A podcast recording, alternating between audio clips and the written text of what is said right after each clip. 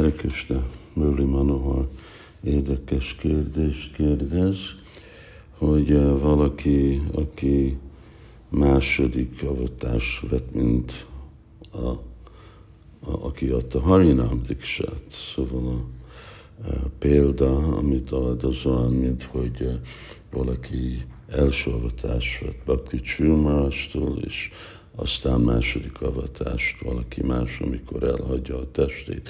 Kit imádja, amikor a oltár, oltáron csinál púját, melyik gurút imádja.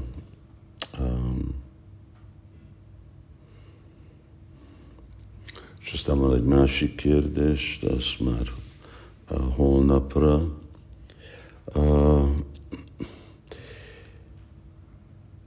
Ideálisan mind a kettőt, mind a kettőt rakja valaki.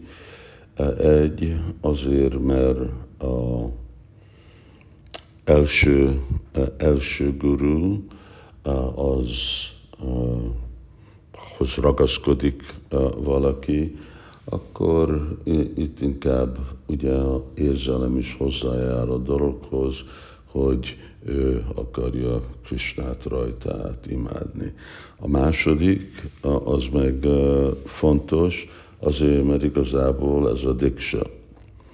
Ez amikor valaki kap a mantrákat, ugye az első avatás, az, ahogy Srila Prabhupád mondta, hogy ez igazából egy formalitás, bátorításra adjuk, de igazi igazi diksa, az a második avatás, amikor kapjuk a diksa mantrákat, a Gayatri mantrákat.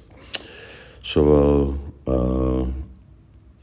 mind a kettő. És aztán ott a kérdés, és a kettő között melyik, melyikhez adja valaki igazából a szívét, ez fog függni, hogy megint milyenek a viszonyok, és milyen a, a kapcsolat.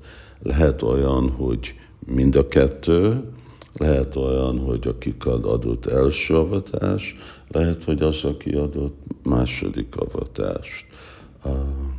Ez a, a, igazából a, a kapcsolaton átfügg, hogy, hogy, hogy érzem az én kapcsolatot Krisnán át. Lehet, hogy a második avatás, azt csináltam, mint egy formalitás, e, és nincs annyi kapcsolat, de az első guruval egy nagyon e, mély kapcsolatom volt. Lehet, hogy az első guruval nem volt annyira, és a másodikkal igen, e, és akkor úgy érzem, hogy inkább az. Szóval ki az, aki játsza azt a szerepet, akin át én látom, hogy most Krishna hozzám beszél, és az a személy, ez, a, aki ad a legtöbbet uh, nekem.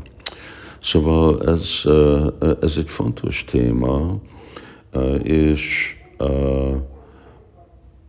vannak, vannak szabályok, de igazából uh, itt nem csak szabály van, hanem ugyanakkor uh, van a szívnek az iránya. Uh, és uh, ugye az is nagyon fontos, mert uh, végre mi szeretetet akarunk uh, felébreszteni, és akarjuk bátorítani az odaadást. Szóval nem akarunk elnyomni valamit, ugye az a kérdés, hogy lehet-e e, két személy ugyanúgy, lehet, miért nem? Nem ugyanúgy szeretem az én anyukámat, mint az apukámat. Szóval ők is ott vannak, ugye, egy családba, e, két tag, és akkor amellett van a testvérem, és a húgam, és az öcsém, és a többi. Szóval vannak más családtagok, és lehet, hogy van a, ugye, a, az én barátom.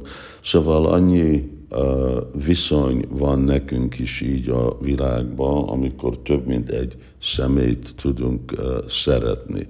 De persze nem egy dolog az, amit mi kényszerítünk.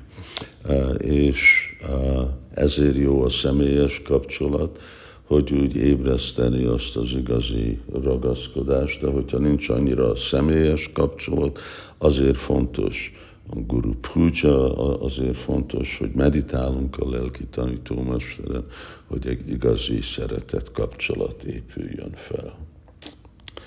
Hari Krishna.